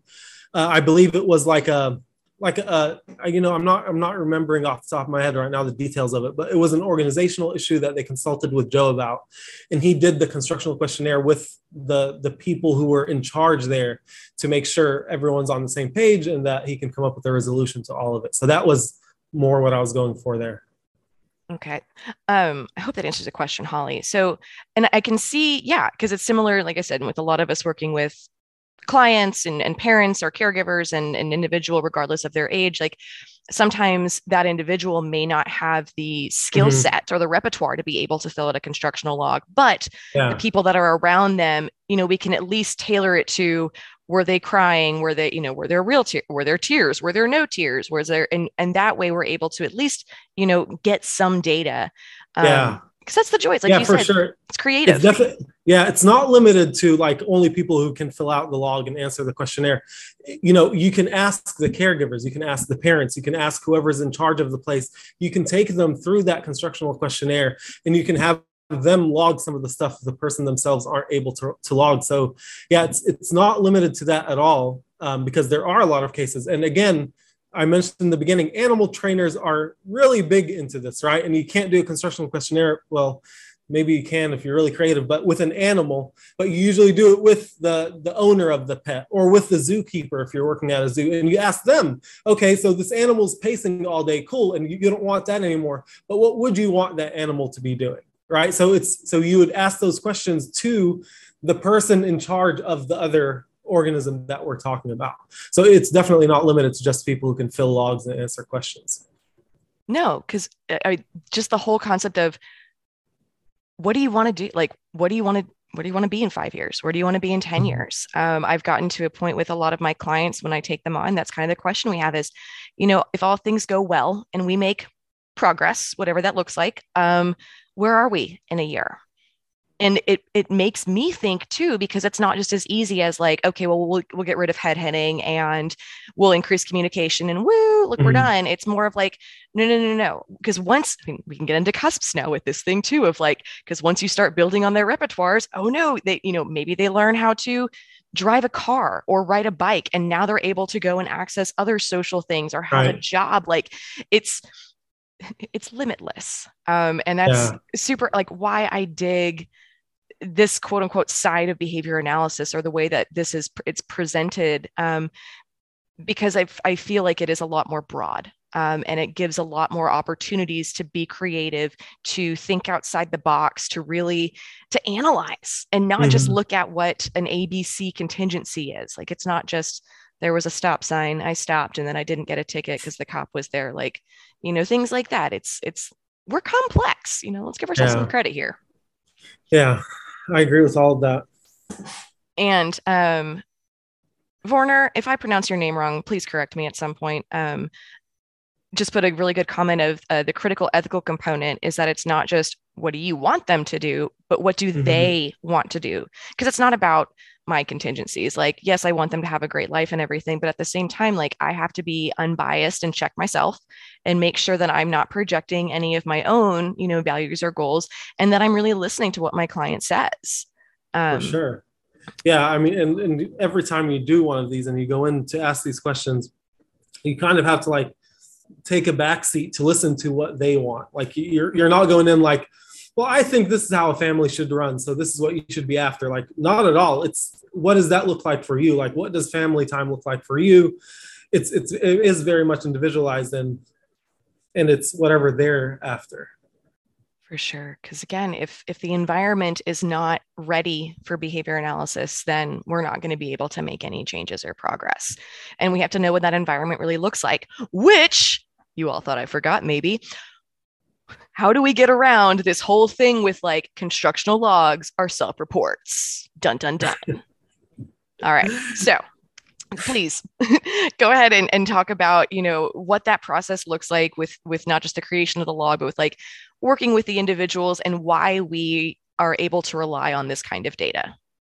Well i don't know. It's an interesting question when it comes up because like someone's writing something down all the time so i mean even when a scientist is writing something down that's still self-report but beyond that you know as i mentioned earlier um, all behavior is rational so if someone's coming to me and lying, then then now I'm questioning myself. Like, am I being punishing when they come and tell me the truth? Like, am I being too judgmental here? Like, it's and again, if they're coming to you, it's all in the contingencies, right? If they're coming to you to establish something, and the and the reinforcers you're trying to program for are in the thing itself, then I mean, I don't see a point for lying there. Like the contingencies just aren't present for you to try to lie and escape or avoid something from me.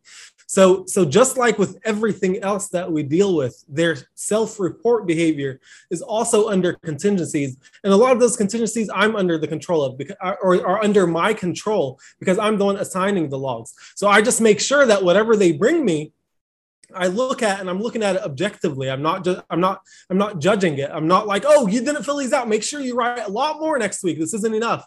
And now they're gonna have to lie and fluff it up, right? So uh, it's it's just like with everything else. It's all about the contingencies, and if this if the if the contingencies are set up in a way that's a positive reinforcement type deal, and the goals are actually things that they're after and they want to accomplish, then why would they lie?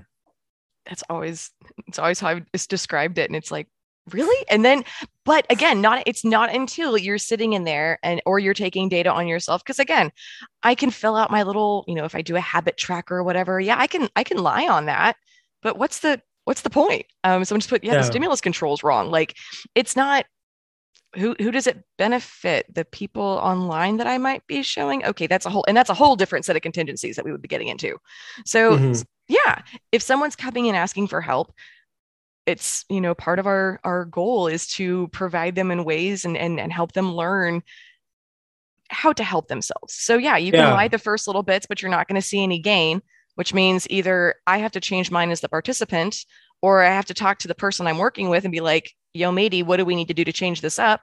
And we go from there. You know, anytime. Yeah, I oh, go ahead. I try to keep it like an exploratory attitude type of thing. Like uh, we're on this journey for you to find these things in your life. So again, like you know, lying just isn't potentiated in that kind of thing because there's not a lot of pressure on them to like you need to provide all of this. And then they have you know you're you're you're sitting there and you're like i'm just here to like talk with you through the stuff that you're writing for your own good about your own life. Like it's not you're really not setting up the conditions or at least ideally the conditions won't be set up to where lying would even be relevant or or it, w- it won't pay off. You know there, there wouldn't be really a point for it. Um, I had a couple more thoughts, and then I figure we'll see if there's anything else going on in the chat. Um, when we talk about like resources, um, it, it's something that I've really started to see more again working with older clients because a lot of these families have exhausted their monetary resources. Um, when the pandemic happened, a lot of them didn't have access to the internet or at least a stable internet, if any internet, um, or a computer in some cases. So, like anything was done on the phone. Um, so, when you're working on those kind of you know more difficult discussions, what does that kind of look like? Is it just a again just a discussion with them? Um, are you looking through the logs, or is there anything more specific that you might be um, investigating to kind of pull out that information? Because again, you've you've got to have at least three environments. Mm-hmm. Yeah, you you really do got to get creative in those cases, and and like we were talking about like it is specific to every case. So yeah i mean you you you, you try to take a problem solving type attitude around these things. Okay you don't have internet.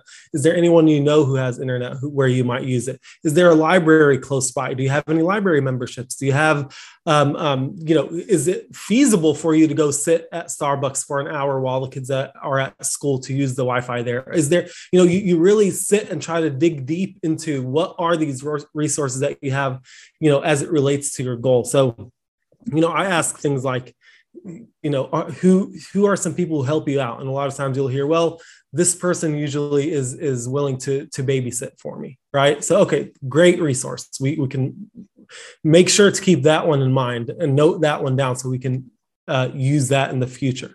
So whatever the goal is, we're just asking for resources around it, asking, you know, who is your community? Who are people who have helped you in the past? Who are people who are willing to help? And and get that picture and then see how can we incorporate these people. But yeah, a lot of inquiry and problem solving into like how can we get this thing how can we get close to this thing? Like who are if you don't have direct access to the, the someone you know have access to it? So yeah i mean you just you got to get creative and you, you make it a problem solving type of thing where let's sit down and problem solve this and figure out how we can get to this thing that we're after and that's a beautiful skill to have because again if we're building our own you know contingency analysts here they have to be able to problem solve and realize that it's not mm. you know the the analysis paralysis of like oh my gosh i can't do anything no no no take a step back what have we tried in the past i've been mm. in these mm-hmm. situations before what has worked before let's go through and figure it out um so yeah i i, yeah. I dig so one last question and then for um, everybody's sake of time because i know we've gone well into about an hour and a half. Um, and I thank you so much for sticking around, guys. Um, the last thing is the three environments. So we've brought it up. Um, I know for me, I'll give my response and then I'll have you answer a Awab in a much more articulate manner. Is um, I was really needing to have environments that were not just work environments because my reinforcement levels had dropped really low. and so it was Jesus's reminder that I needed to have some social things and things that were not just work related and I needed to have like work, home and fun. And I didn't need to to blend them all the time because that was starting to happen too of like there was no you know work and fun were kind of mixing and then home and work because I just lived in the department for a while is what it felt like. So that was that's how I interpreted my having three environments. So if you could give a more articulate response please. Yeah, no, I mean first of all that was articulate and anytime you quote Jesus, I'm going to love it. So that was great. Um, but so re- yeah, so it's interesting with, and I'm, you know, I'm talking about parents a lot because that's where I'm working right now, but it's interesting how involved you get or not you, but parents get in, uh, in that community because it is a lot to take on. So it, it, other environments kind of go out the window because I have my hands full here. So, so the question becomes, what were some of your environments, right? Because you're trying to go to the past and see what are things you enjoyed, like what are some hobbies, like, and then think about and plan for how can we implement some of that, right? Because a lot of times you really get to the point where these people aren't thinking about themselves a lot like they're thinking about their family they're thinking about their home they're keep thinking about keeping all that stuff in order to where they kind of become last in line right? Lowest priority is me. But for you to keep running that show you need to be at a in, in a happy place right? So we really try to identify what are some things you like enjoying? Like when was the last time you had fun? What are some things as it's it's worded in the in the interview what are some things that send you right? What are things that you really enjoy that are really fun?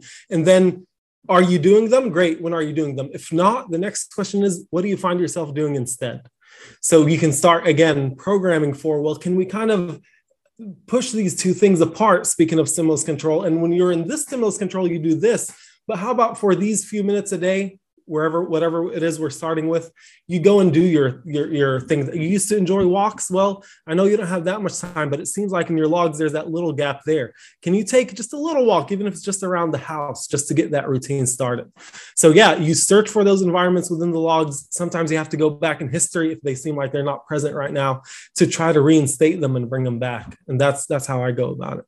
Sweet. Thank you um, mm-hmm. all right, guys. So I think uh, kind of watching the chat slow down a little bit. So I think we've come to the end.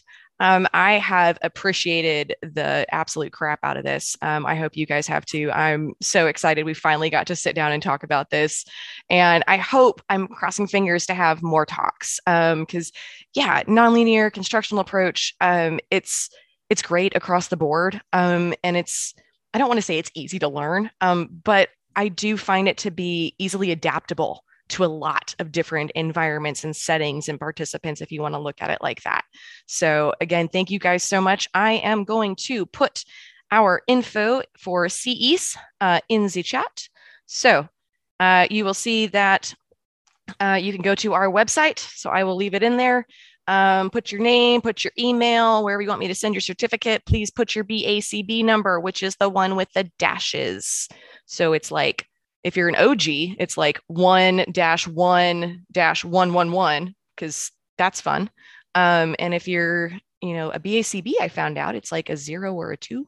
It's a little bit different. That was fun. So yeah.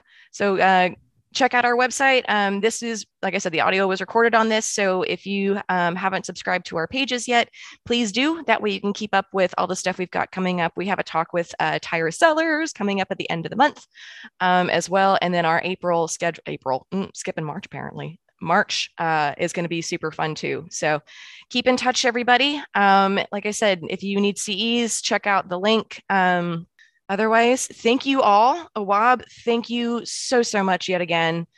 And yeah. Yeah, you're welcome. Thanks for having me. Cheers. All right. I love you all, good humans. Be nice to the other humans. Be kind. I love you. And we'll see you next time. Bye.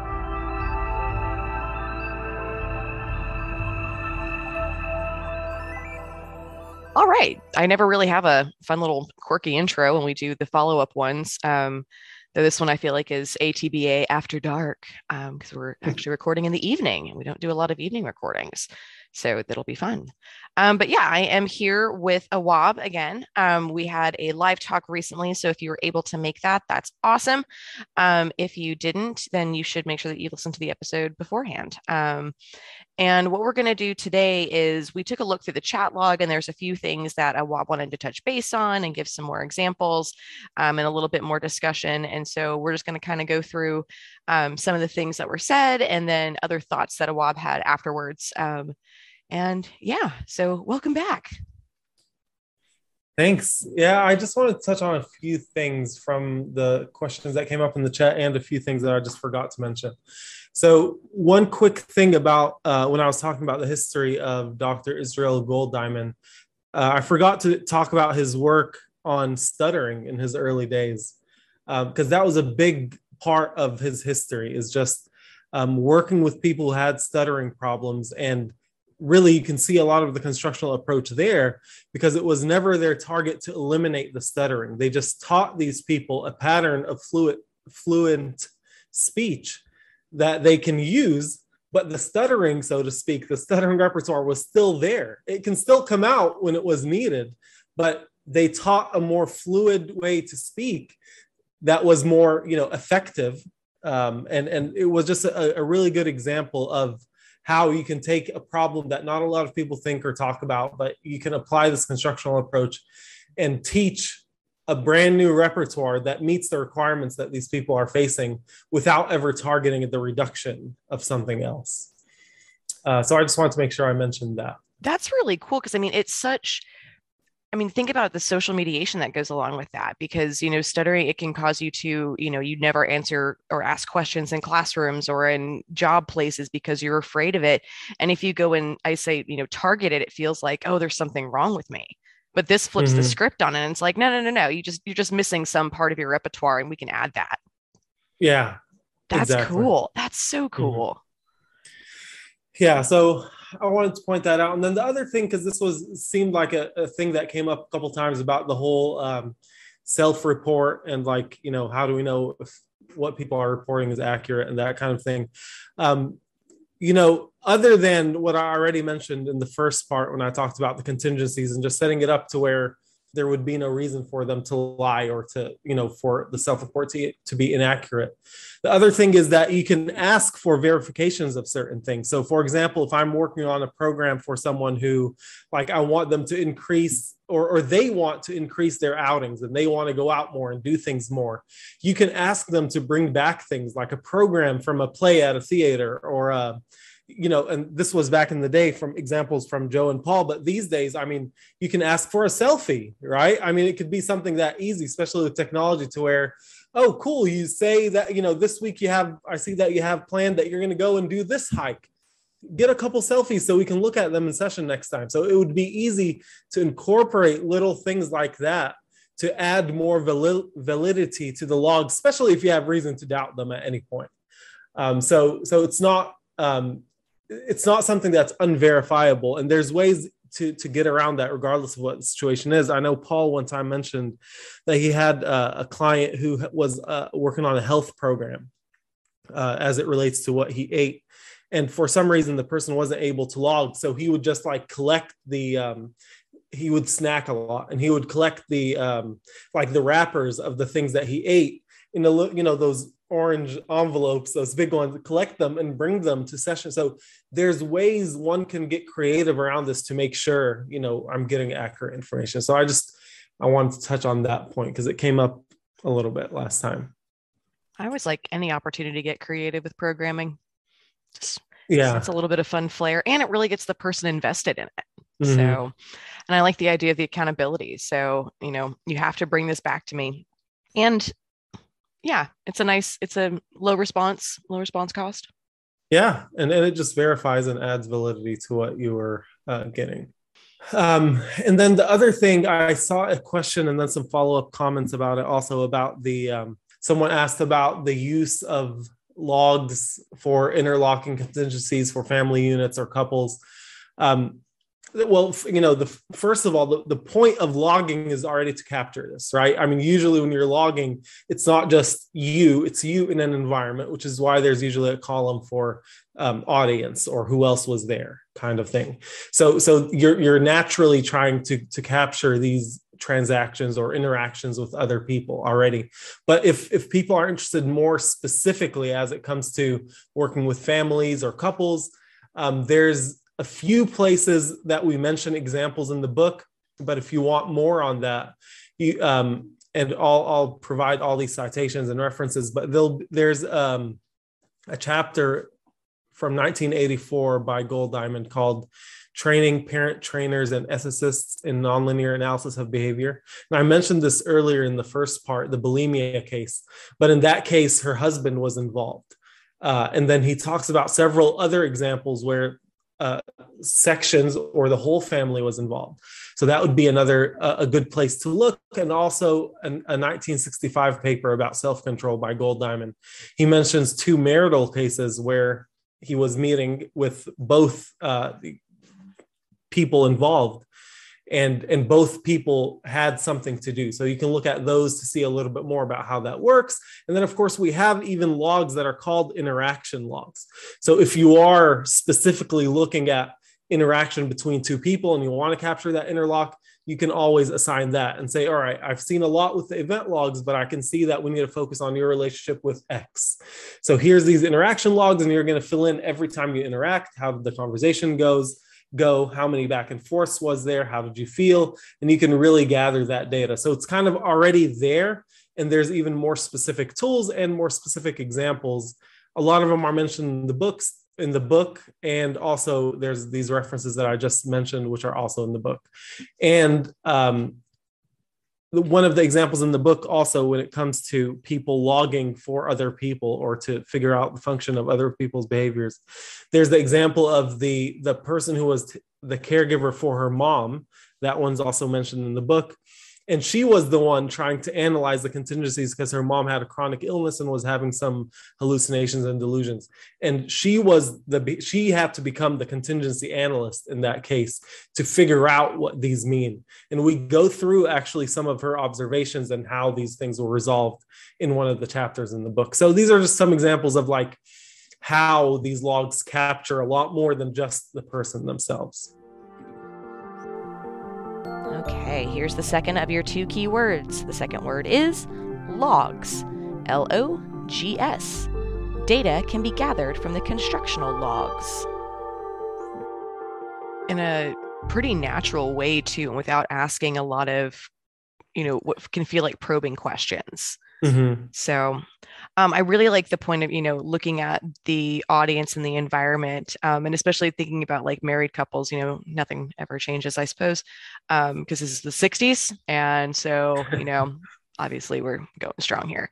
But it's, you know, people's perceptions and being able to understand that like this person does not see things the same way that I do. And so it's like, well, I have my log. We both experience the same event and activity and yet what you took out of it was completely different and i think that's a hard thing for people i mean that's a hard thing for most of us to be able to figure out is that other people think differently mm. what but when you have it in front of you then you can start to pinpoint there and go okay so now we have a starting point to go and talk further and discuss like what's yeah. our next steps with that mm-hmm. so i guess that actually leads me to what what do some of those next steps look like so once you guys start you know looking at i guess the pain points of it um how would you kind of incorporate those those interactions and everything and move forward? Yeah it's an interesting question because it really the next question it brings up is who's your client? So you know if if the client that i'm seeing is person x and they're reporting on their interactions with person y I, I don't have access to person Y. I only have access to person X. So that's where you really have to keep in mind being constructional not just saying that other person, you know, they're just terrible people. They just don't get you. And really empowering this person by making them realize so, so how is your interactions with this person? What are they reinforcing? what alternatives could you be reinforcing what do you want to shape up what what what do you want this relationship to look like so you know if you're doing this with parents it can it can be about their own kids if you're doing it in a marital type situation it can be about your significant other. So if it's a work situation it can you know how do you want that work relationship to look like? So you would apply that same you know constructional questionnaire type line of thinking here and say okay so here's what we're seeing. And it looks like you know when this person is really throwing a fit there's a lot of interactions. When they just come home and calmly sit down there's not any interaction at all. What what is this picture showing us here? What can we change about this if you want to change anything so so really it comes back to being constructional. What does the person want? And having them start picking up on these relations uh, and, and contingencies from the logs and seeing it themselves and developing that insight for themselves. Well said. That was thank you. Yeah so, you're welcome. that was so there we did have some comments about um, interactions with like caregivers and everything and how um, that can help affect that relationship too because as we see you know caregivers can get really stressed out and when they're stressed out that impacts how they're working with you know either their child or the individual that lives in the home um, or the facility and yeah it's it's a really interesting thing to be able to see that that relationship, um, mm-hmm. especially when the individual may not have the verbal repertoire to say, I don't like what's going on right now, or I do like what's going on right now. I think it's fun to, you know, chase you around the house and or something like yeah. that. And so the caregiver is then able to kind of take that step back and be a little bit more objective, um, which is tough. Mm. I mean, emotional responding happens. Right. And looking at everyone's behavior as everyone's behavior makes sense right and actually like finding how finding the how everyone's behavior is rational and, and speaking of the caregivers i also want to touch up on something here because it seemed like with the i mentioned a hospital example with joe um, and and that seemed like there was a little confusion about it in the comments so just to clear that up there's a few uh, hospital examples. So I think those kind of got mixed in together. So let me just clear that up really quick. So I mentioned earlier the the first one I believe that I mentioned is a, a group at an inpatient type facility that Joe ran back in the day in 1967. There's a paper on that. Again, I'm gonna um, provide the reference for that. The second hospital example was when the, the construction questionnaire was done with some key personnel. And that one I'll provide the video link for. And Joe talks about it in length about some resistance to implementing a new system. The last hospital example w- can be found in the book. And that's a, a quick, like organizational, another organizational type uh, example of how the constructional approach can be applied with um, these front line workers who were kind of short with customers and some observations were done and it turned out it wasn't a repertoire problem these people were actually had really good social skills they weren't coming out. It was all about the contingencies and the evaluations. And that whole example can be found in the book. So there's three separate hospital examples and i hope this kind of clarified them up. The first one is the 1967 joe paper. The second one is something else that joe did in the hospital that i'm going to provide the, the video reference for for anyone interested in that. And then the third one is the one mentioned in chapter four in the book uh, about the front workers who were kind of short with customers and they wanted to intervene on that. Cool. I man, I'm gonna throw this out to somebody. I feel like there's a good research project there for an OBMer. Yeah, for sure. For sure. I mean, OBM is a is an area where the constructional approach already is kind of being applied, but mm-hmm. where it can be thoroughly applied and you can see a lot of great results and then one more thing when it comes to um, the maintaining consequences, because I know that was a question uh, with like contrived reinforcers versus program specific type reinforcers. You know, the, the the important thing to keep in mind here is when most people come and see uh, come to see you for help, there's usually already a pattern that's happening. People would call it problem behavior, or you can call it a disturbing pattern. But there's a pattern already in place which means there's something already maintaining it. Because if the behavior is happening, there's something happening to maintain that behavior. So the beauty of taking a constructional approach and coming up and trying to actually target these things that people want is, you know, if something is already holding up the disturbing pattern or the problem behavior, if you give that same consequence contingent on the, the, the behavior they now want that's more effective, you know there would be no reason f- for the need of extrinsic reinforcers like the, the, other behavior would just fall to the side. That's why we never target it for reduction. Because if we give them a better way to access that critical consequence there would be no more need for that old behavior. And you wouldn't have to worry about is this the right reinforcer if you tap that correctly from the beginning and and you got that contingent on that new repertoire that you're establishing. Getting closer to that would be a reinforcer. And then you know ultimately getting there that's your biggest reinforcer. And you don't need to worry about the extrinsic stuff. It's a really cool description. Yeah i, really I, like I just wanted I, yeah i wanted to make sure i brought that up because it's interesting when you think of it uh, that way that there's already something maintaining that problem. Can we just make that thing contingent upon the new repertoire that we're trying to establish. Yeah, it's a much cleaner breakdown. And again, I like the fact you're not focusing on reducing this thing. It's again, let's build mm-hmm. the repertoire, let's shape new things. Um, shaping yeah. is fun. You know, it's cool yeah. to build up new skills. That's why I think a lot of people work with young kids because young children acquire skills really quickly. Well, some of them do. Mm-hmm. Um, but it's fun to watch. And yeah, when we become adults, it's a lot harder for us to do that. And so being able to see you know what's maintaining this you know unwanted behavior and yeah making if you can get that link to where okay this is going to look really close it can be applied to a you know vast array of behaviors you know. Yeah for sure. Um yeah so other than other than that i feel like that those were the biggest points that that i saw that i wanted to touch on and and clarify and other than that i just wanted to mention a couple more things. One thing that i mentioned throughout the talk was you know the people who were and still are very important to me in my behavior analysis career. So the the biggest players and it takes a lot of people of course but the biggest ones were uh, dr jesus rosales ruiz uh, dr joe layng and dr paul andronis and I just want to make sure I take a moment to say like how important having that mentorship is. And uh, of course, having Jesus in the beginning and learning the, the constructional approach there, and then him connecting me to Paul and Joe, and finally, you know, getting lucky enough to be a co-author on this book, you know, that it really it's great having these people and you know i'm still learning from them of course uh, every day as much as i can. So i just wanted to make sure i explicitly add that in there and thank them all very much um, and then the last thing is we have there's a couple of events coming up for people who are interested in learning more about nonlinear contingency analysis and the constructional approach at the uh, Texas Association for Behavior Analysis at the conference. It's like near the end of April. Uh, Joe and I will be doing a workshop on the constructional approach where people actually like you know interact and and we'll have some activities set up for people to do things and and and look at some things and try to come up with programs. And we're still working out what exactly all those activities will be but it's going to be interactive and it's going to be fun for whoever's interested in coming to that. And then of course the big conference ABA um, is coming up in may.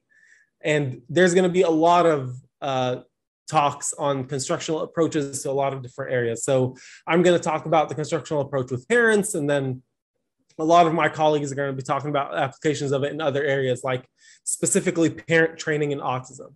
Um, my friend Lucero is going to be talking about that. And then we have Sean and Moss are going to be talking about animals. And then we have Anna Linehan and Paul Andronis going to be talking about emotions. And then Assent, we have a whole project doing a concept analysis of Assent through the lens of nonlinear contingency analysis.